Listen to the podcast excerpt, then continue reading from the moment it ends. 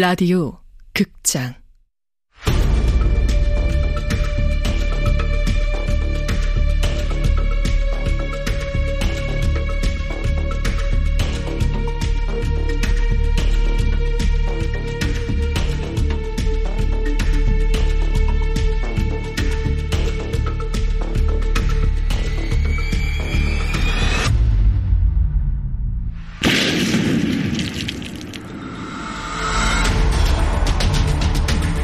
원작 이서영 극본 김민정 연출 황영선 스물한 번째.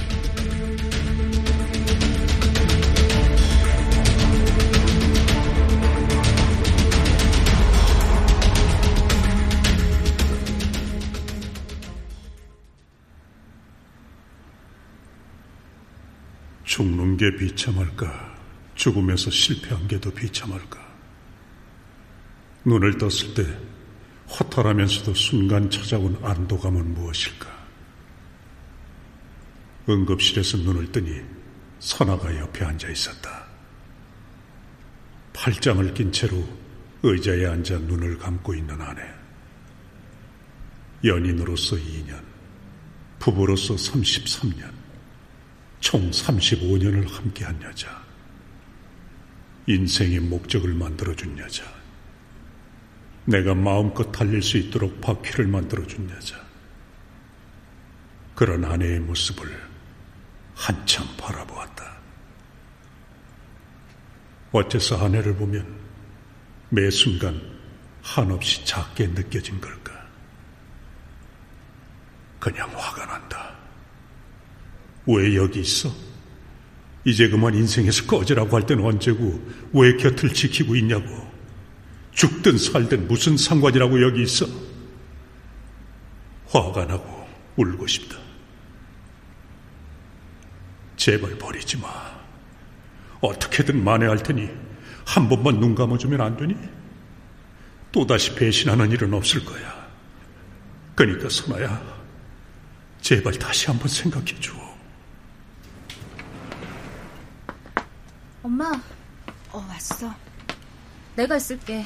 엄마 들어가 쉬어. 아라는 날 쳐다보지도 않고 선아의 어깨를 툭 친다. 왜 날 보지 않는 건데? 내가 뭘 그리 잘못했니? 그래도 아빠 노릇은 하지 않았어? 깨셨어요? 진짜 목소리가 전혀 안 나온다. 의사 불러올게요.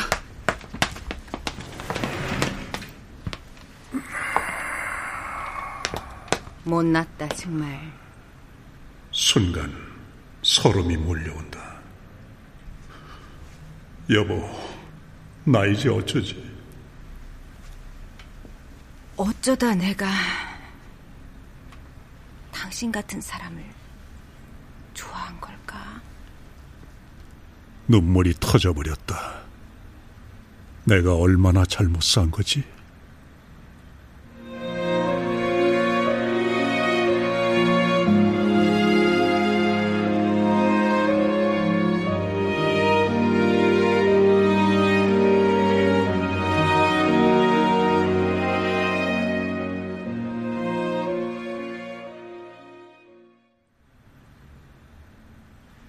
위세척은 끝냈으니 하룻밤 정도는 물 마시지 마시고요.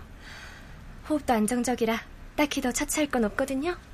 내일 의사 선생님 진찰 받고 퇴원하시면 될 것 같습니다. 아, 감사합니다. 네.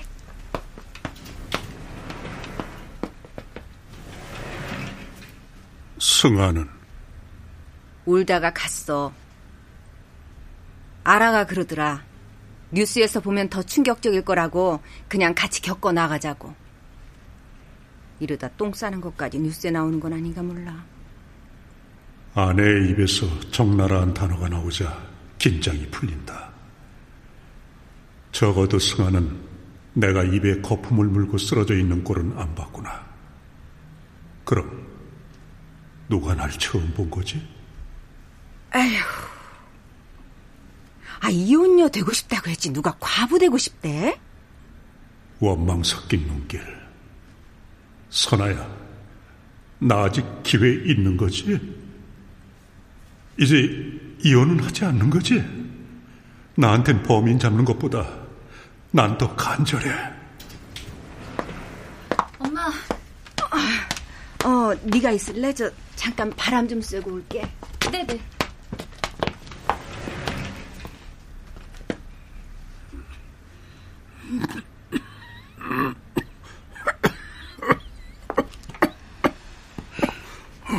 아플 거래.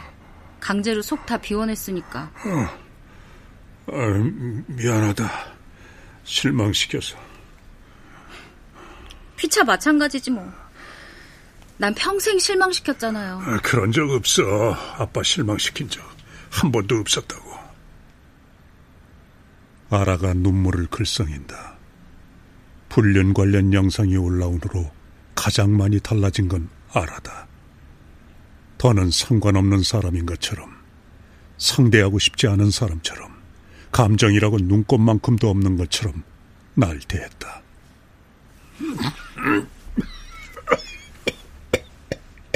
실망해야지 왜 안 해? 다들 이상하네 진짜. 돈도 못 벌고 방구석에 처박혀 있는데 부럽니 어쩌니? 적어도 넌 도망치지 않잖아. 남 탓 안 하고 선택을 감수하는 게 쉬운 일은 아니야. 버티는 것만으로도 대단한 게 있는 거야. 아빠가 그걸 까먹고 있었네. 그래서 실수도 한 거야. 실수라고 퉁치려고 하지 마. 비겁한 거야. 그리고 나 남 탓했어. 세상 탓도 하고 버티려고 버틴 것도 아니고 버틸 수밖에 없어서 버틴 거야. 그러니까 그냥 아빠도 버텨. 그 순간 알았다. 가장 약한 건 나였고 다른 이들 때문에 가장 약한 내가 견디고 있었던 거라고. 좀 자. 죽지는 말고. 그리고 명심해요. 이 일에 있어서 난 무조건 엄마 편이야. 엄마가 다신 아빠를 보지 말라고 하면 그렇게 할 거야. 아빠를 안 본다고 해도 아빠가 아닌 건 아니잖아.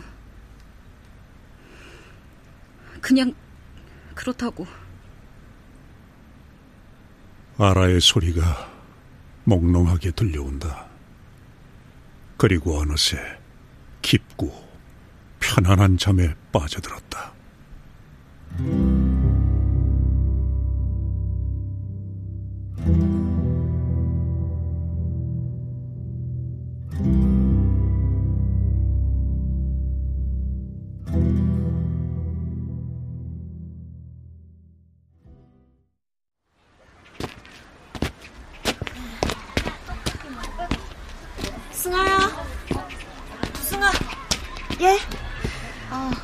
어디로 가니? 센터? 아님 집? 왜요? 데려다 주려고. 타자. 경찰서로 가는 거 아니죠? 네가 경찰서 올 일이 뭐 있니? 언니가 부탁했어. 너만은 이동할 때 따라붙는 사람 없으면 좋겠다고. 아라 언니가요? 응. 자, 타. 진작에 이랬어야 하는데 진작 널 보호해줬어야 하는데 정말 미안하다.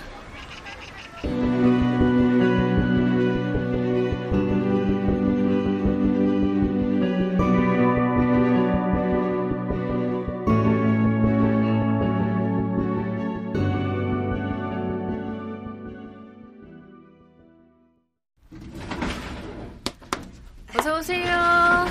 저 약국 자리 할 만한 거 있나 찾는데요. 아, 몇 평 원하시는데요? 한 10평 정도면 음, 예산은 얼마예요? 아, 그게 아직 예산을 알아야 1층 갈지 3층 갈지 병원 옆으로 갈지 정하지 않겠어요? 아니 뭐 근데 뭐 이 동네는 병원 많아서 꼭 상가 안으로 안 들어가도 괜찮지. 몇 군데 돌아볼 수 있을까요? 요즘 누가 여기저기 돌아봐요. 딱 예산 맞춰서 한두 군데 보고 결정하는 거지. 인테리어는 돼 있는 게 편하시죠? 네, 아무래도. 약사 자격증이 있음 대출도 잘 나올 텐데. 아, 한번 가봅시다.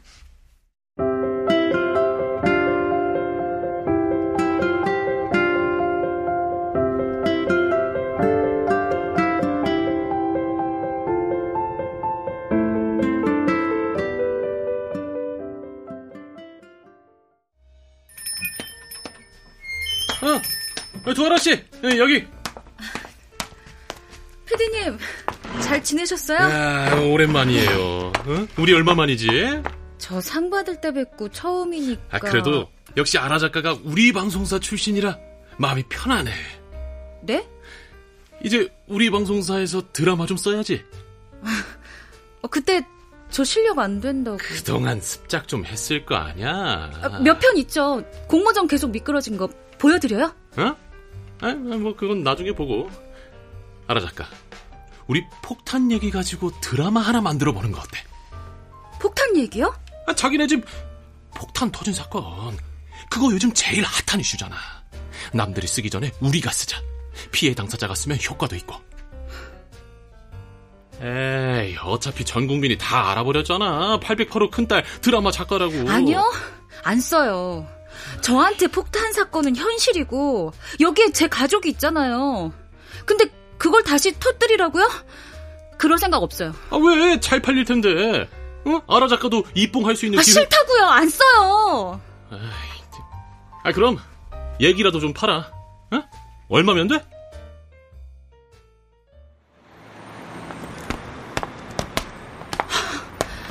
이 사람들이 날 호구로 하나. 우리 집 얘기를 팔아? 잘 팔릴 거라고? 웃기고 자빠졌네. 누구 맘대로? 폭탄 얘기? 누구든 드라마로 쓰기만 해봐. 내가 가처분 신청 바로 낸다. 아우, 아, 이 사람들이 진짜 내가 하고 싶은 얘기 쓸 거라고!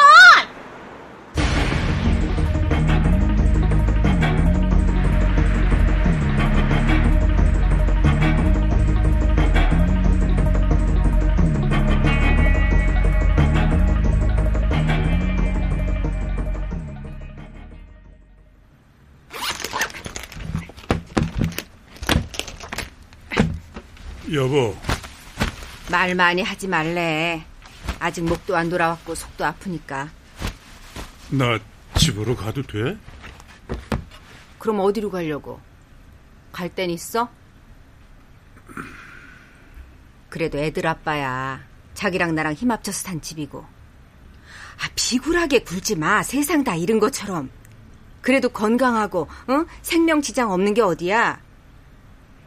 내가 뭐 많은 걸 바래? 차는 확 폐차시켜버리고 싶은데 참는 거야. 새 차 살려면 또 돈이니까. 수속은? 다 맞췄지. 이대로 가면 돼. 약국에서 약 수납까지 다 받아놨어. 가자.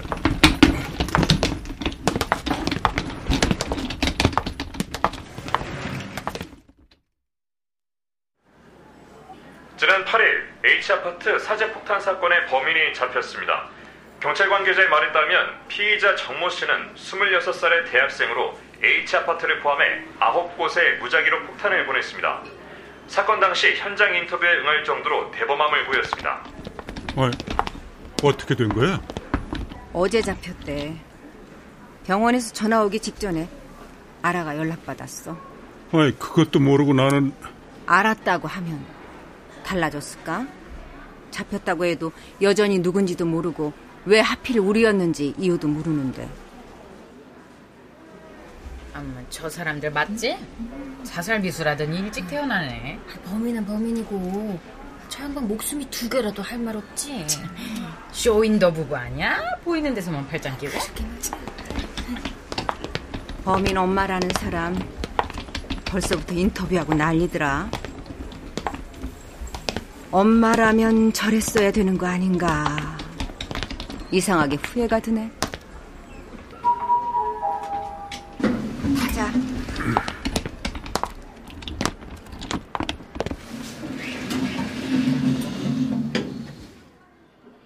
조심스레 아내의 손을 잡았다. 아내는 그 손을 빤히 보면서도 굳이 빼지 않았다. 이 순간 우리는 부부도 연인도 아닌 인간으로서 지난한 세월을 함께해온 동지로서 서 있다. 이번 사건은 9개의 폭탄을 무작위로 보냈다는 점에서 테러에 무게를 두었습니다. 그러나 폭탄은 한 개만 터졌을 뿐 나머지는 불발이었는데요. 그렇다고 해도 우발적인 행동이라 보기는 어렵습니다. 경찰은 다시 한번 테러라는 말을 사용했습니다.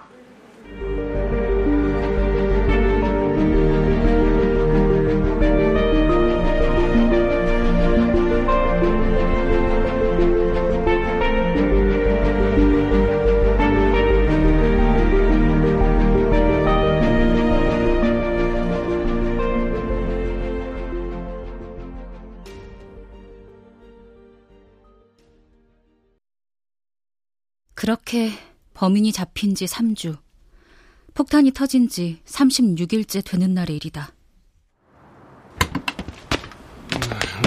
아저씨, 네, 돈이 없어요. 쭉 집에 올라갔다. 아, 몇동몇 호인데요? 아, 몇 짝이요? 아니, 그니까, 몇동몇 호냐고요? 아, 저 짝이요. 아. 아, 금방 오셔야 돼요. 네. 저도 콜 또 받아야 되니까. 네. 어, 얼른 빨리 오세요, 얼른. 예, 예, 그러면요. 그렇게 술 취한 승객은 집으로 올라갔고 기사는 한없이 기다렸다. 10분 지나고 20분 지나도 승객은 내려오지 않았다. 아, 저 말씀 좀 물읍시다. 예. 아, 그쵸. 아까 올라가신 분, 몇 동 몇 호예요. 아니, 뭐 택시비가 2만 6천 원이나 나왔는데, 돈 가지러 간다면서 안 오시네? 아유, 기사님. 그냥 포기하세요. 아니, 뭘 포기해요. 산악금이 얼만데 그걸 포기해? 아니, 지금 제일 많이 뛸 시간이 이러고 있는 거 안 보여요? 아유, 갑시다. 음, 아까 그분이. 씨발아, 낮에 택배 찾아가라고 방송한 집인데? 어, 여기 있네. 301동 602호. 아, 예, 알겠습니다. 5분이 지나도 10분이 지나도 택시기사는 내려오지 않았다. 경비가 어떻게 해야 하나 망설이는데 경찰차가 도착했다.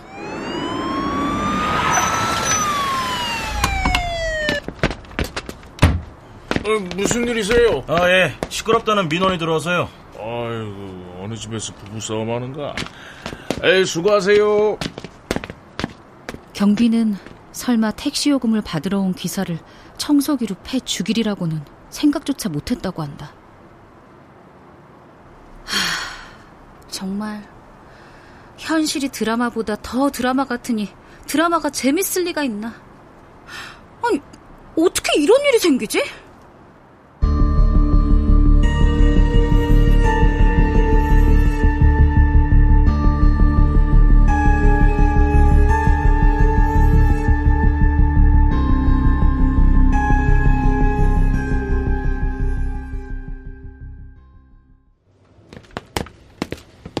뉴스 봤어?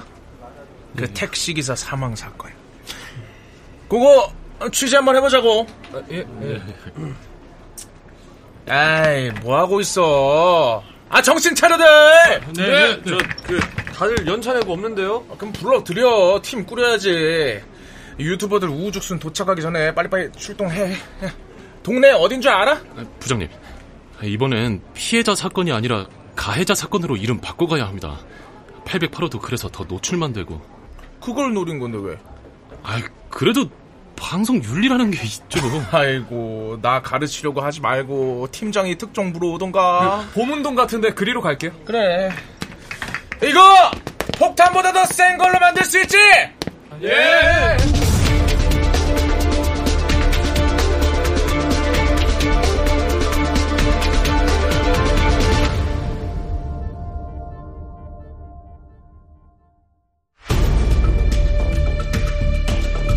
라디오 극장 펑 이서연 원작 김민정 극본 황영선 연출로 21번째 시간이었습니다.